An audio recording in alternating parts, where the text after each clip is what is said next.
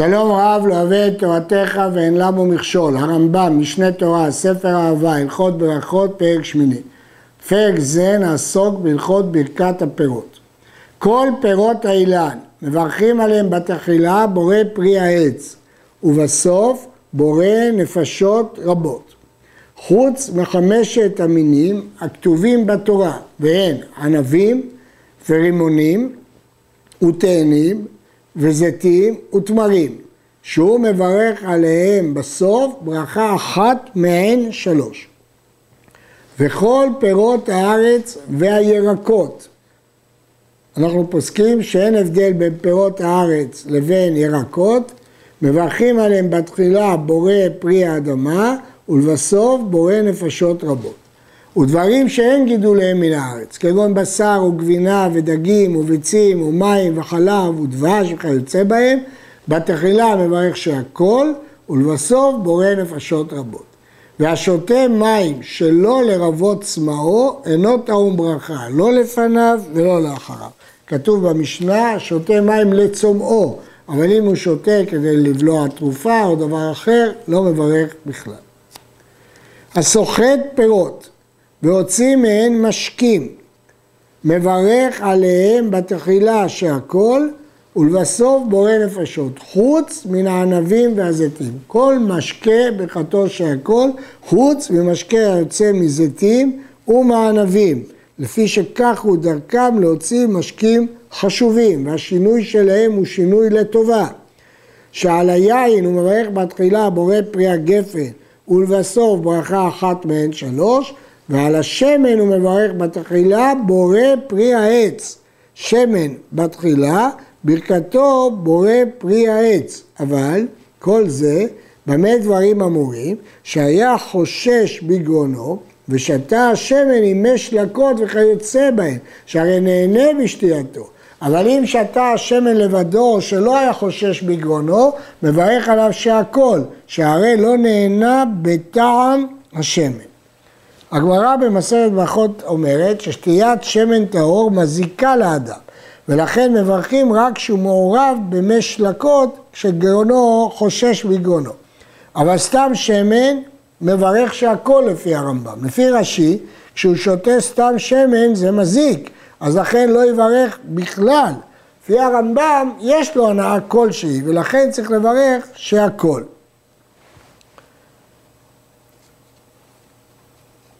יש להעיר שהרמב"ם כותב שאם הוא ערבב במי שלקות וחושש בגרונו, אז הוא יכול לברך על השמן בורא פרי העץ, כפי שראינו. פירות או ירקות שדרכם לאכל חיים, אם בשלן או שלקן, מבושל זה מאכל שמותח במים בתוספת תבלינים, שלוק מאכל שמותח במים בלא תבלינים. מברך עליהם בתחילה שהכל, ולבסוף בורא נפשות רבות. מדוע? כי כיוון שזה שלא כדרכן, כי דרכם לאכל חיים. וירקות שדרכן לאכל שלוקים, כגון הכרוב והלפת, עם אכלן חיים, מברך עליהם בתחילה שהכל. כי הוא אוכל את זה באופן שאין דרכן. ודברים שדרכן לאכל חיים ומבושלים, אכלן בין חיים בין מבושלים, מברך עליהם בתחילה ברכה ראויה להם. אם היו פירות עץ, מברך בורא פרי העץ. אם היו פירות אדמה ירקות, מברך בורא פרי האדמה. אגב, הריף פסק שמברכים על שלקות בורא פרי האדמה, והוא אומר שדבר שאין דרכו לאכול חי אלא מבושל, אם אכלו מברך שהכל, ואם אכלו מבושל מברך בורא פרי האדמה. הראש פוסקים כמו הרמב"ם. ירקות שדרכם להישלק, ששלקן מברך על מי שלג שלהם בורא פרי האדמה, והוא ששלקם לשתות ממיהם. שממי שלקות כשלקות במקום שדרכן לשתותן. כלומר, אם דרך לשלוק את הירקות, מברכים עליהם בורא פרי האדמה. שואל הכסף משנה, מדוע על מי פירות מברכים שהכל, ועל מי שלקות בורא פרי האדמה? אומר הראש, שלמיץ שנסחט מהפירות אין את הטעם של הפרי, אבל השלקות שהתבשלו יש להם טעם הירק. לפי זה יש דעות שאם הוא בישל פירות, אז אפשר שיברכו גם על המים שלהם בורא פרי העץ. ויש שחולקים שאומרים שבכל מקרה זה רק דין במי שלקות. אבל זה דווקא ששלקן כדי לשתות מימיהם.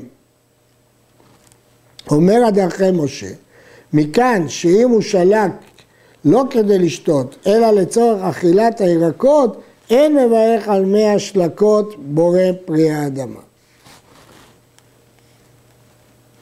דבש תמרים, מברכים עליו תחילה שהכל, אבל תמרים שמאחן בידו והוציא גרעינים שלהם ועשיה כמו עיסה, מברך עליהם בתחילה בורא פרי העץ, ולבסוף ברכה אחת מהן שלוש.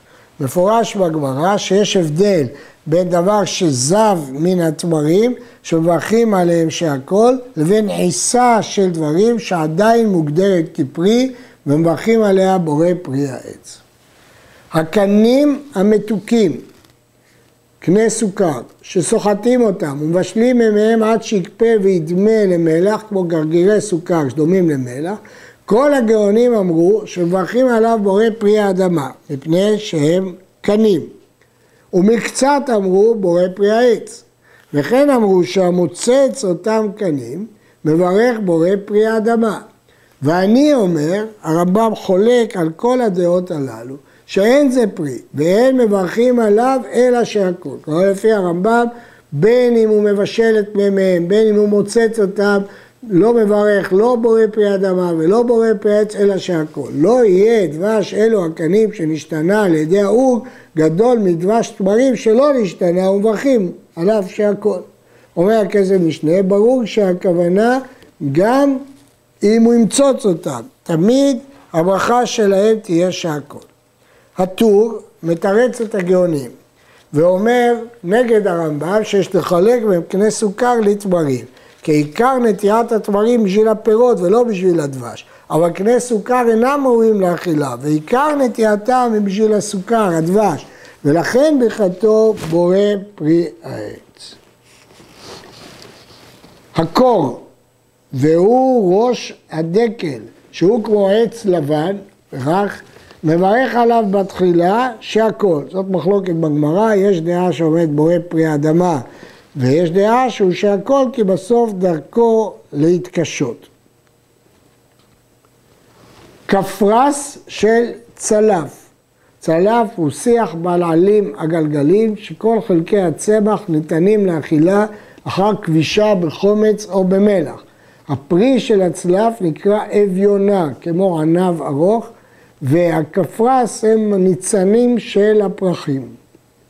מברך עליו בורא פרי האדמה מפני שאינו פרי. אה, והאביונות של צלף, שהם הפרי, שהם בצורת תמרים דקים קטנים, מברך עליהם בורא פרי העץ. זאת מחלוקת בגמר, במשנה, רבי אליעזר ורבי עקיבא, והרמב"ם פוסק כרבי עקיבא.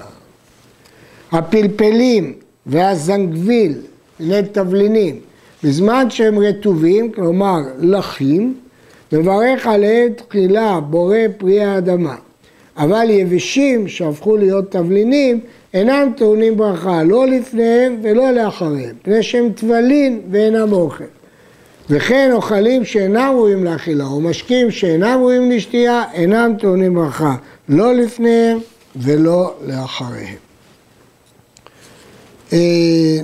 הרשב"א כותב בתשובה, כיוון שפלפלים לא נוטעים אותם אלא על דעת שהתייבשו ויאכלו אותם ביבשותם שחוקים בתבלין, אז לכן היה בכלל יכול להיות שלא צריך לברך עליהם בכלל, אבל יש שמברכים על הרטובים בורא פרי האדמה. הפת שעיבשה יצאה מתורת לחם, והיין שהקרים, יין שהתחיל להחמיץ או להיקרש, ותבשיל שעברה צורתו, נשתהה כל כך עד שנפסדה צורתו ונשתנית. והנובלות שהן פגים, פירות שנובלים בעץ ועודם פגים. והשחר, משקה שעשוי מתערובת של פירות שתססו, והחומץ, יין שהחמיץ, והגוביים ממיני הרבה, והמלח, והקמעים והפטריות, על כולם הוא מברך תחילה שהכל נהיה בדברו. וכל שמברכים עליו שהכל, מברכים לאחריו, בורא נפשות רבות על כל מה שברא, חי, העול... חי העולמים. וכל הטעון ברכה לאחריו, טעון ברכה לפניו. שמרים, שנתן עליהם שלושה, כלומר שלוש מידות של מים, והוציא ארבעה, כלומר השמרים הפיגו אה, עוד חלק מתוך ארבעה, מברך עליהם בורא פרי הגפן, שזה יין מזוגו, אחד של יין מול שלושה של מים. הוציא פחות מארבעה, אף על פי שיש בהם טעם יין, מברך עליהם תחילה שהכל, כי אחוז המים גדול יותר. ברך על פירות האילן בורא פרי האדמה יצא, ועל פירות הארץ בורא פרי העץ לא יצא. זאת משנה במסכת ברכות. ועל הכל, אם ברך שהכל יצא, אפילו על הפת ועל היין. הייתה גרסה ברמב"ם שברך על פירות האילם בורא פרי האדמה ועל פירות הארץ בורא פרי העץ לא יצא והם השיגו על הרמב"ם. הגרסה שלפנינו מתוקנת.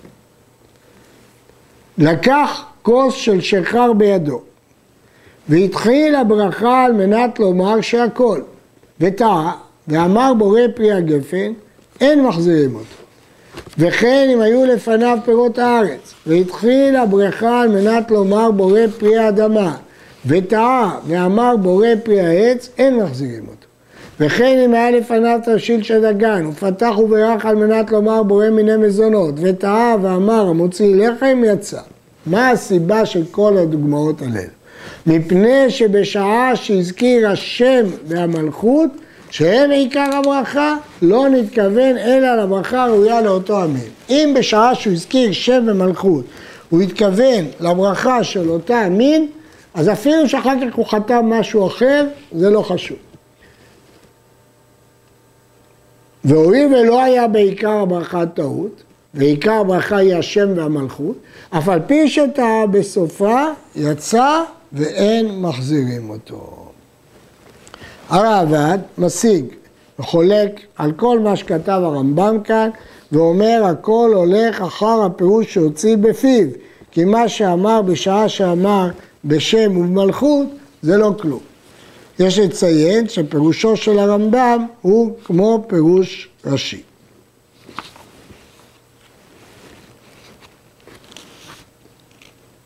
כל הברכות האלו שנסתפק לו בהם אם ברך או לא ברך, כל ברכות הנהנים שמנינו פה, שיש לו ספק, אינו חוזר ומברך, לא בתחילה ולא בסוף, פני שהם מדברי סופרים, ולכל ספק בדברי סופרים, לכולה. הרמב"ם בתחילת ההלכות כבר אמר שרק ברכת המזון מהתורה, ושאר ברכות הם מדברי סופרים, וכל ספק דרבנן להקל. הכסף משנה מדייק מכאן שגם ברכה אחת מן השלוש אינה, ברכה מעין שלוש אינה מן התורה. כי בפרק זה כלולה גם ברכה מעין שלוש, הרמב"ם פה כולל את כל הפרק. והוא אומר שעל כולם לא חוזר ומברך. יש חולקים וסוברים שברכות מעין שלוש הן כן כתובות בתורה. שכח והכניס אוכלים לתוך פיו בלא ברכה. אם היו משקים, שהוא לא יכול להוציא אותם, בולעם, הוא מברך בסוף. ואם היו פירות, שאם יזרקו, אם מעשו כגון תותים וענבים, מסלקן לצד אחד הוא מברך, ואחר כך בולעם. ואם אינם נמסים, כגון פולין ואפונים, פולטיו מפיו, עד שיברך ופיו פנוי, כי זה כבוד הברכה, ימלא פי תהילתך, ואחר כך אוכל. הרמב"ם כתב שאם היו משקים בולעם הוא מברך בסוף. השאלה מה הוא מברך בסוף. הראש הבין שמברך בסוף ברכה ראשונה, ואכן הרייבד משיג על הרמב"ם, שאם הוא לא מתכוון לשתות, לא יברך עוד, כפי שכיוון שגמר את שתייתו, כפי שפסק הרמב"ם בנוגע לברכת המוציא. אבל הראש אומר שאומנם לפי רבנו חננאל לא יברך, אבל הראש סובר שיכול לברך אחר שבלע את המשקים, כי הם היו ראויים לברכה. נראה מלשון הרמב"ם שיברך ברכה ראשונה, אבל ייתכן לפרש שמה שהוא אומר יברך בסוף זה יברך ברכה אחרונה, ואכן כך התלבט הכסף משנה. האם מה שהרמב"ם כתב פה בסוף זה ברכה ראשונה או ברכה אחרונה? היו לפניו מינים הרבה. אם היו ברכותיהם שוות, כלומר כולם בורא פרי העץ או כולם בורא פרי האדמה, מברך על אחד מהם ופותר את השאר. ואם אין ברכותיהם שוות, יש לו בורא פרי העץ ויש לו בורא פרי האדמה, מברך על כל אחד מהם ברכה ראויה לו. ואיזה מין שירצה להקדים, מקדים.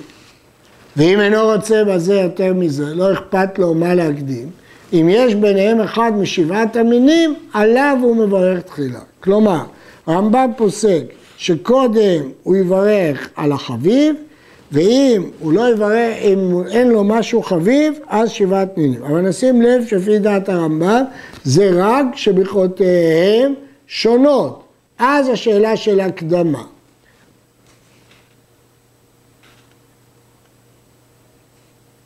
וכל הקודם בפסוק קודם בברכה.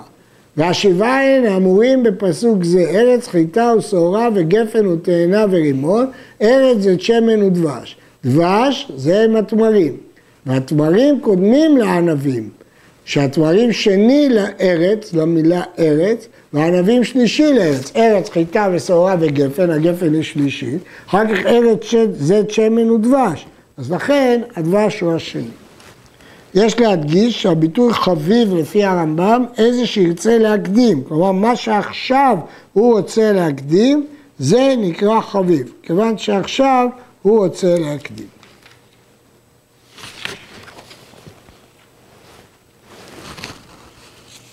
ברכה אחת שמהן שלוש של חמשת מיני הפירות ושל היין, היא של מיני הדגן. כמו שבדגן, כמו שב... תאנים וענבים ויין, יש ברכה מעין שלוש, אותו נוסח היא גם בדגן. אלא שעל הפירות הוא אומר על העץ ועל פרי העץ ועל תנובת השדה ועל עץ חמדה ועל היין הוא אומר על הגפן ועל פרי הגפן, תנובת השדה ועל עץ חמדה וחותם בשתיהם על הארץ ועל הפירות. ואם היה בארץ ישראל, חותם בהם על הארץ ועל פירותיה. ויש מי שמוסיף בברכה שמעין שלוש קודם חתימת כל טוב ומטיבתה, שהוא אין ברכה רביעית. אז הוסיפו משפט כל טוב ומטיבת. ויש מי שאומר שלא תקנו ברכה רביעית אלא ברכת המזון בלבד, ולכן זה נקרא מעין שלוש, כי לא מעין ארבע, כי אין בו ביטוי של הטוב והמטיב. שתה יין ואכל תמרים, ואכל תבשיל של חמשת מיני דגה. גם זה וגם זה וגם זה. מברך באחרונה ככה, ברוך אתה השם, אלוקינו מלך העולם, על המחיה ועל הכלכלה ועל הגפן ועל פרי הגפן ועל העץ ועל פרי העץ ועל תנובת השדה ועל ארץ חמדת תורה וחווה שרצית ואכלת את אבותינו. וחותם, ברוך אתה השם על הארץ ועל המחיה והפירות. נשים לב שהרמב"ם לא הזכיר בחתימה את הגפן. אבל אם אכל בשר ושתה יין, מברך בסוף על זה בפני עצמו ועל זה בפני עצמו. על הבשר יברך בורא נפשות רבות, ועל היין, על הגפן ועל פרי הגפן. אכל תאנים או ענובים ותפוחים ואגסים וכיוצא בהם, כלומר פירות שהם משבעת המינים, יחד עם פירות שהם לא משבעת המינים, מברך בסוף ברכה אחת מהן שלוש והיא כוללת הכל, הוא לא צריך לברך בורא נפשות, מפני שכולה פירות העצם, וכן כל כיוצא בזה. כן, לפי הרמב"ם, כולם פירות העץ, כלומר לא צריך לברך בורא נפשות על התפוחים, כי הם כלולים בברכת העץ. עד כאן.